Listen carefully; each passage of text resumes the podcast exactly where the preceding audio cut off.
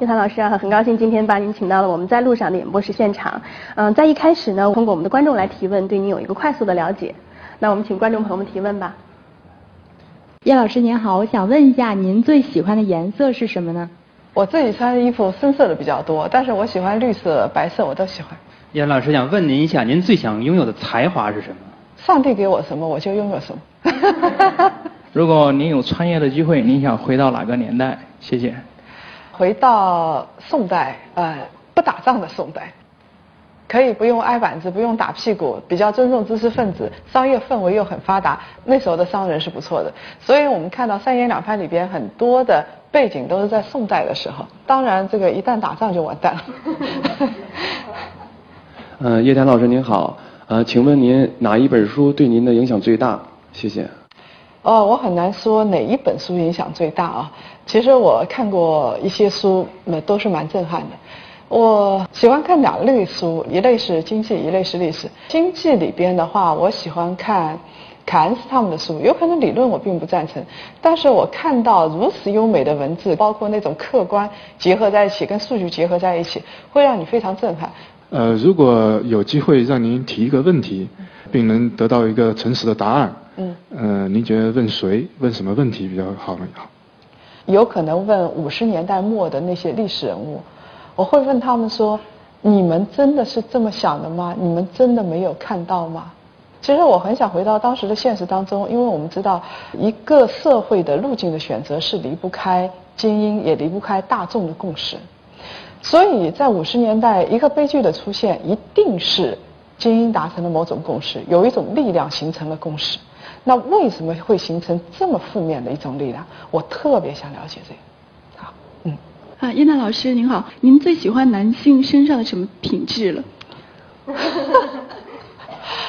我说实话，我没有考虑过男性、女性身上的品质区别。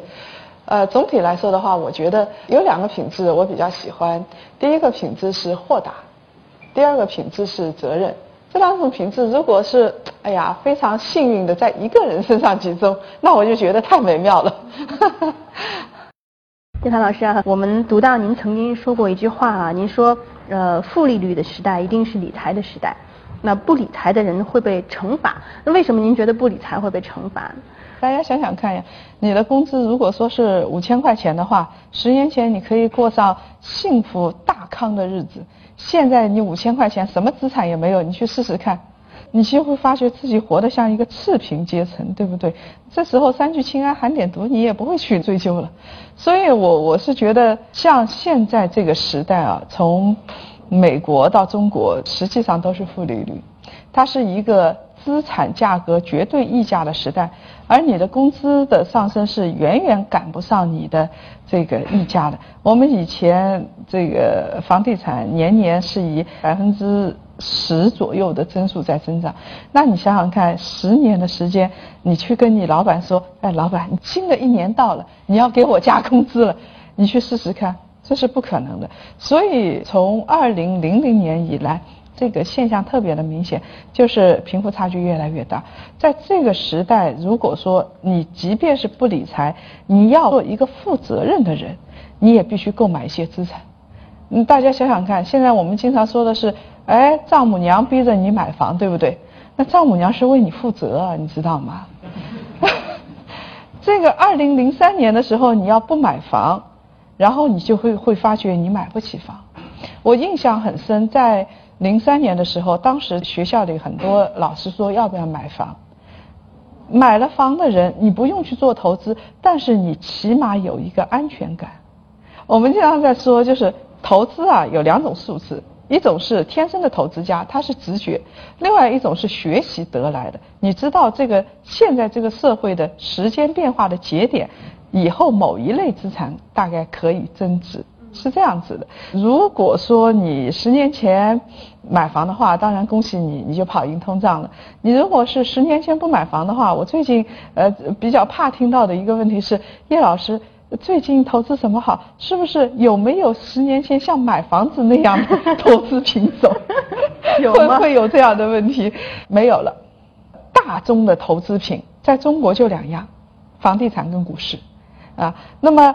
这几年已经起来了，就比较小众的，呃，债券啊、黄金啊、贵金属啊，然后很也有人在投资期货啊这些东西。但是你要说像十年前那样闭着眼睛买房，买了几套房我就可以当富翁了，这样的日子真的没有了。很多人对于理财啊，都觉得莫测高深，害怕，对不对？一想到理财就想到期货，想到黄金，又想到骗子，想到什么，就是觉得莫测高深。其实是有简单的方法的，就是说懂一样，不要全懂。一个人是什么人啊？你有多少本领啊？你能全懂？懂一样，然后是做自己熟悉的行业。其实年轻人，即便收入不多的人，也应该去理财，是吗？是的，呃，我是觉得说有一些简单的理财是可以做的啊。当然了，我不是说你一个月只有三千，然后你交了房租、吃了饭之后什么也没有，已经过得很节约了，然后你还去理财，我绝对不是这个意思。这时候你要做的是什么？这时候你要做的是读书。就是说，让自己先有博弈的资本。我们现在这个金融危机之后，几个行业是比较好的，大家心情比较郁闷，喝酒吃药比较好。然后呢，还有什么比较好呢？像这个教育行业，大家有没有关注到所有的那些管理学院啊、MBA 呀这些东西都非常的好，蒸蒸日上。其实也就是说，很多人都在趁这个机会给自己充电。所以年轻人，你觉得其实最好的投资理财就是投资自己。有名人教导我们说，活到老学到老。从投资的这个角度来说，你要把自己当做最大的做多来源。所以教育就是做多个人的一个比较好的手段。我还听过一个概念哈，叶老师，我不知道你同不同意。尤其是还没有结婚的女孩，就所有的钱都应该投资在自己身上，然后也不用去买什么房，反正找一个有房的老公就都解决了。买的好不如嫁的好啊！你要长得很漂亮，我恭喜你，基本上你这辈子这个吃喝不愁了，对不对？但是你要知道，现在漂亮在折价，为什么在折价呢？很多人到韩国去一趟就变漂亮了，所以漂亮会变得越来越不值钱。到最后你嫁到这个富裕人家的比例就会降低。这个时候等到你孩子生出来之后，你才会发觉很不漂亮。你要给自己留个后手，人家还以为这孩子。这个谁生的？一看长得都根本都不像，对不对？就是他这个漂亮这个东西啊，是一个最大的易耗品，不要忘了。第一，年龄一旦大了，它就耗散了；然后呢，这个一动刀子了，它就耗散了。然后它的精华时间呢，就两三年的时间，对不对？然后两三年过了之后，你即便你很幸运，你把自己当一物件，幸运的嫁入豪门，然后当个花瓶，人家供着你，两三年之后，说不定更漂亮的又出来虎视眈眈了，你该咋办呢？对不对？啊，不要过这么担惊受怕的日子嘛，何必呢？靠出租房子赚钱。你要活得更长，六十年收不回本，做好心理准备。两会的这个温总理的的答记者问当中，温总理已经强调了地产调控政策不能放松，要打压房价。那是不是意味着这个房价未来还是要继续下跌呢？其实市场就是这样，乐呢乐乐过头，悲呢也悲过头。其实我们的房地产市场调整到现在为止的话，它的边际已经非常清楚了，就是第一，投资性购房一直。第二，刚性需求鼓励；第三，我们的交易量一定要保持平稳。为什么交易量要保持平稳呢？就是为了让我们的武钢不去养猪。著名的经济学家徐小年，他也在前两天一个论坛上直言，他说限购即将成为昨日黄花，房价必将报复性的上涨。嗯，你是不是同意这个观点呢？嗯，不同意。当然，徐教授我很尊重，他也说很多实话啊，很敢说。但是咱们还是就事论事，这个结论我是不能赞同的。如果说中国的房地产调控一旦放松，你北京的房子所有的这个外地人也不限购了，你就看着好了，每个村长都来买套房，那房子就到天上去了，对不对？所以有一个这个边际的问题，还有一个你要相信，即便再疯狂的人，也要为未来着想。也要为子孙后代着想，这是第一个前提。第二个前提是，我们的房地产如果这一次啊，再一次报复性上涨，我想各位会怎么办？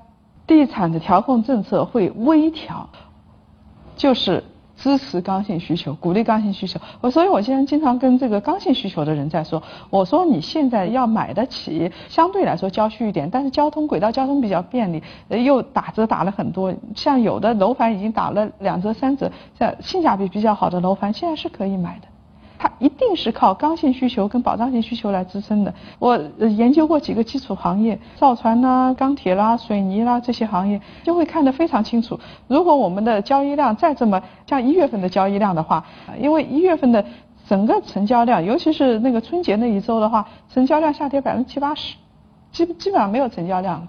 嗯，那你认为从现在到往后看，这个房价的走势会怎么样？现在是一个稳中略降的过程，等到它的调控呃稍微到位一点点，会是一个稳中略升的过程。我相信有可能在未来，如果是通胀不抑制住，未来会有一个上升的趋势，但是不是现在这个平台。什么时候上升，我们要看这个具体的货币，我们要注意啊。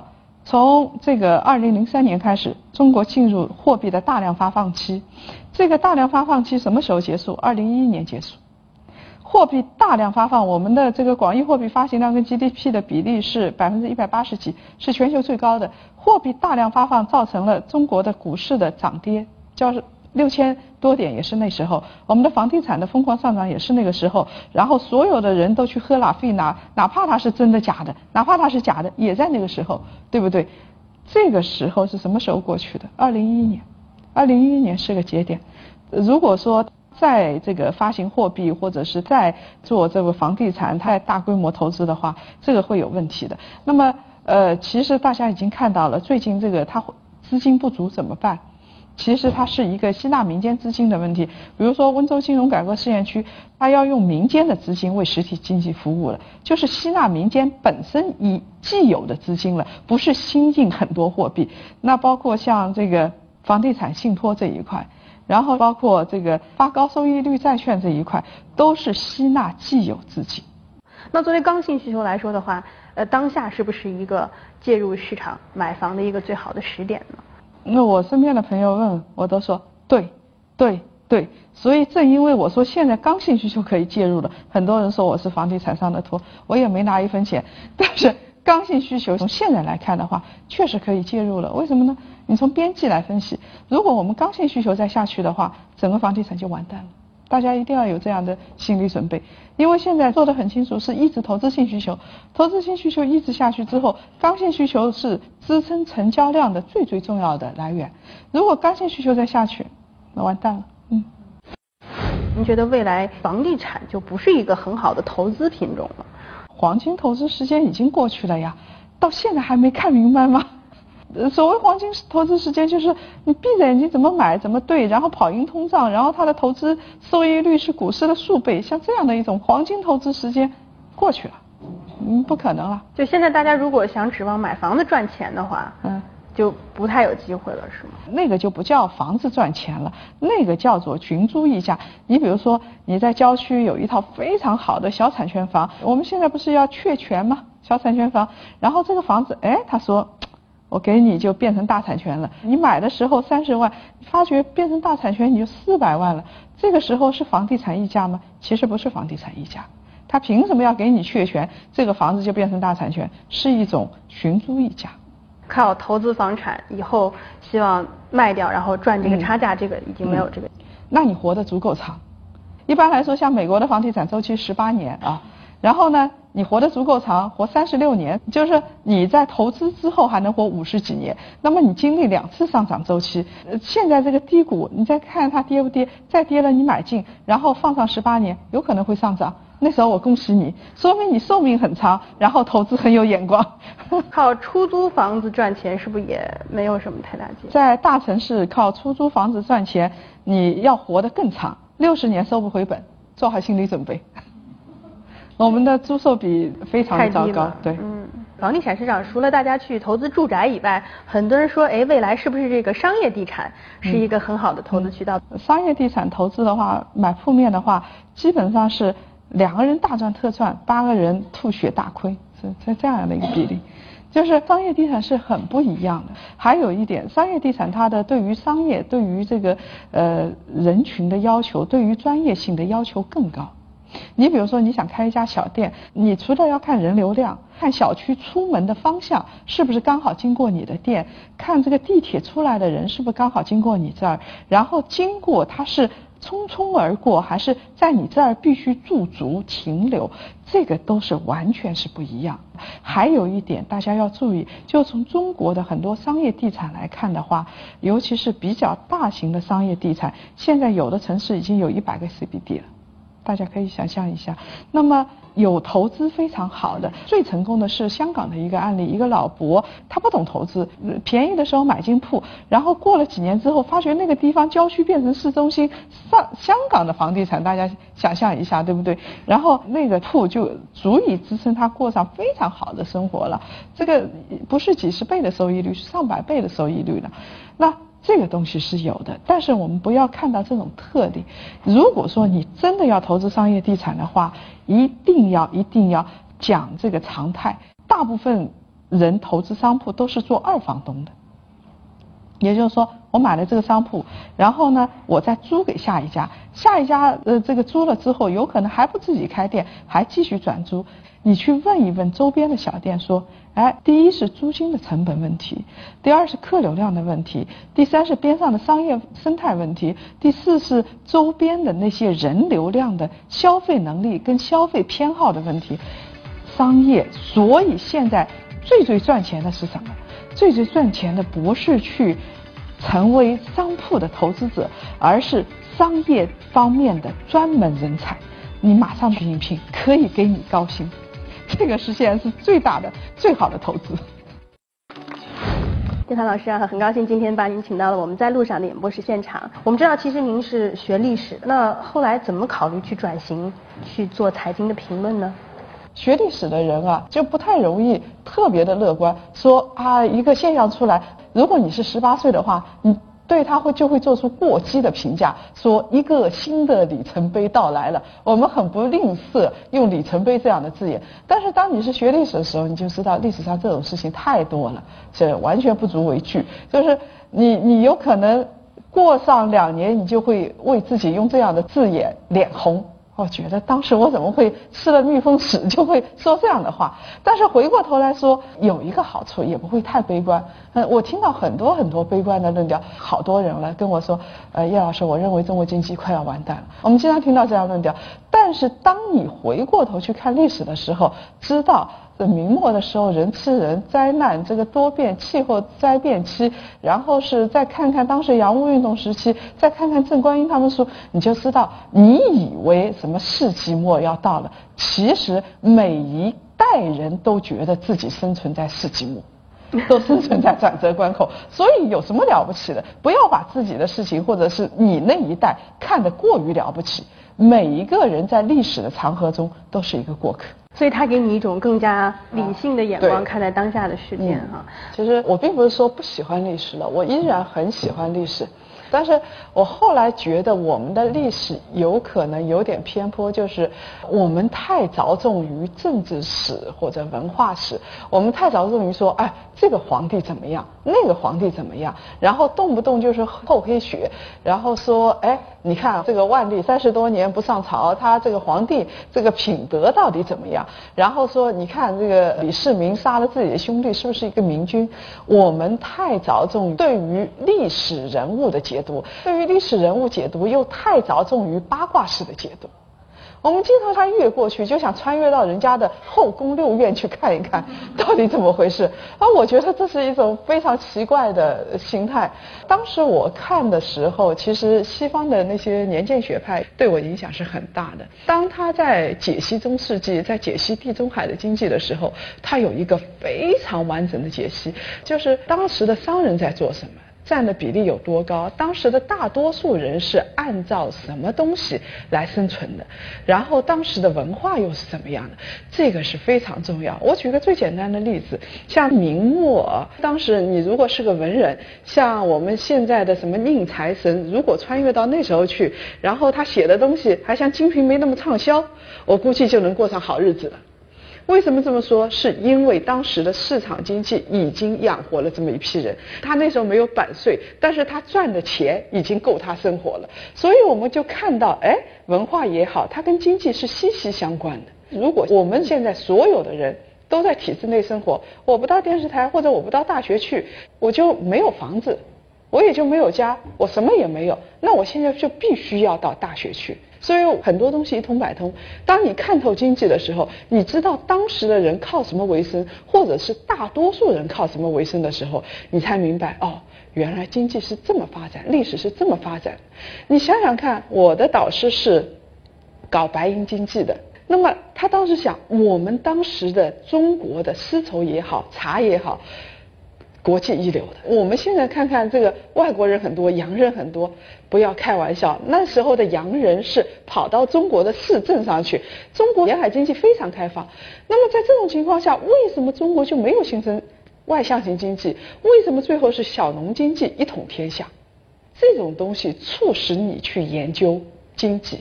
我认为钥匙是经济。你研究了经济之后，你才能看透现在这样的历史。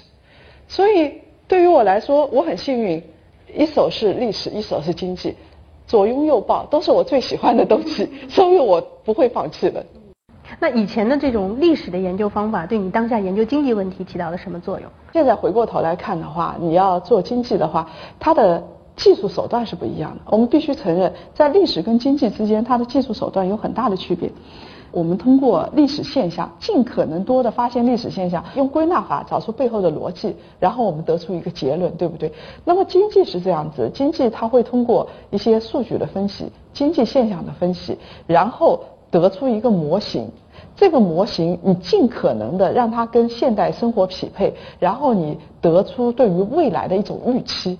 尤其是市场涨跌，这个你做出一个预期，在这种时候的话，它的两个模式是不一样的。大家知道，像福格森这种哈佛的，他做经济史，做经济史的话，他是用现代的经济手段去。分析当时的利率或者是经济，这个是一种最完美的匹配，我觉得非常好。国内也有人在做这样的研究。我相信我以前读的是历史，现在做经济，我把技术手段用到我认为没有人能够说最好，但是我相信我付出最大的努力去做，做了之后，然后对当下跟以前两者做了研究之后，然后进行一个无缝对接。为什么你那么强调这种？客观的真实的数据和背后的逻辑呢？研究很多东西，真实是生命。你如果是欠缺到这一点的话，其实说实话都是大家关起门来在自娱自乐，没有什么意义。你有的道貌岸然在台上讲，他有可能满嘴胡话；你在这个台下坐着，然后你从事的即便是一个制造业，你也可能。你的诚信度是很高的，你说的是真话，所以大家要相信有一点，就是说你在台上听到的很多数据，有可能不如你跟朋友交流几个小时，或者在饭桌上吃饭两个小时交流的数据来的真实。也就是说，你可以随时随地的掌握各个行业最基本的脉搏的节奏。这个很重要，你不会呃说出太偏差的话来。就是明明这个行业在往下走，然后你一看数据，哇，我们 PMI 数据很高嘛，五十二嘛，所以你就认为这个市场在往上走。这个这样的偏差不不太容易得出来。您是用客观的数据。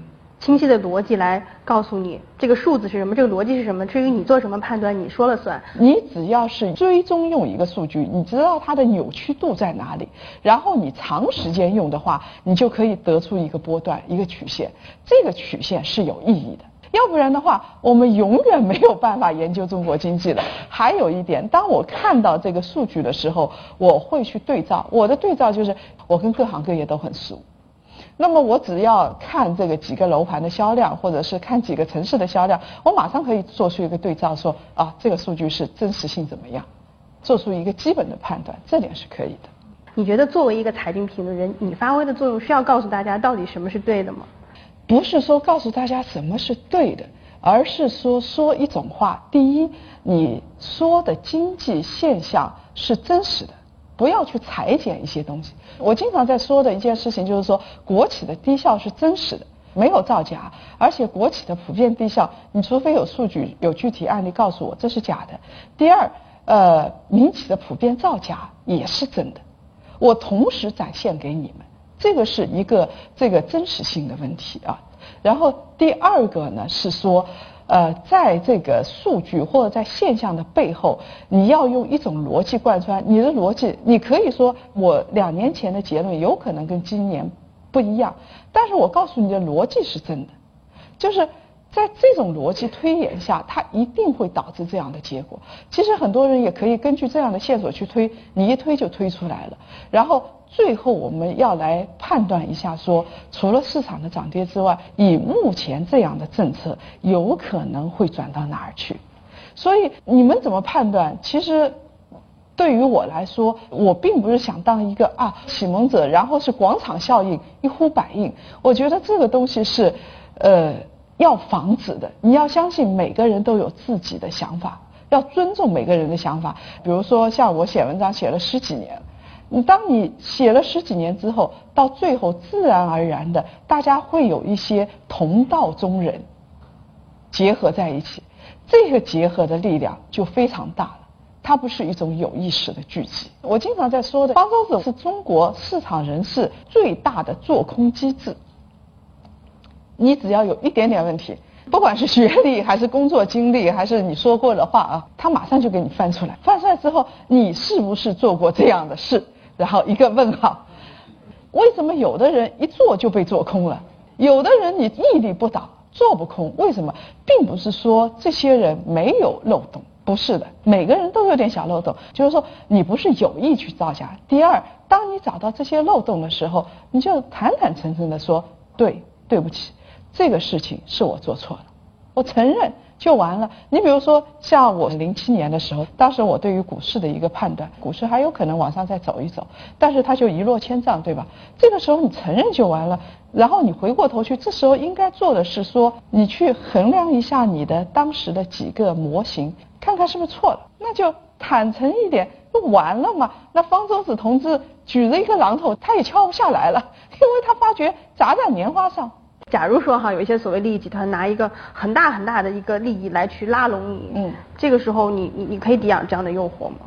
很多人说这个做小偷啊，他不偷是因为一千块钱他不偷，你要给他一千万他就偷了，对不对？就是这个赃物的大小不同，所以决定了你这个是不是去偷。但是我想每个人除了这个衡量之外，你还有另外一种衡量的，另外一种衡量就是说你想变成什么。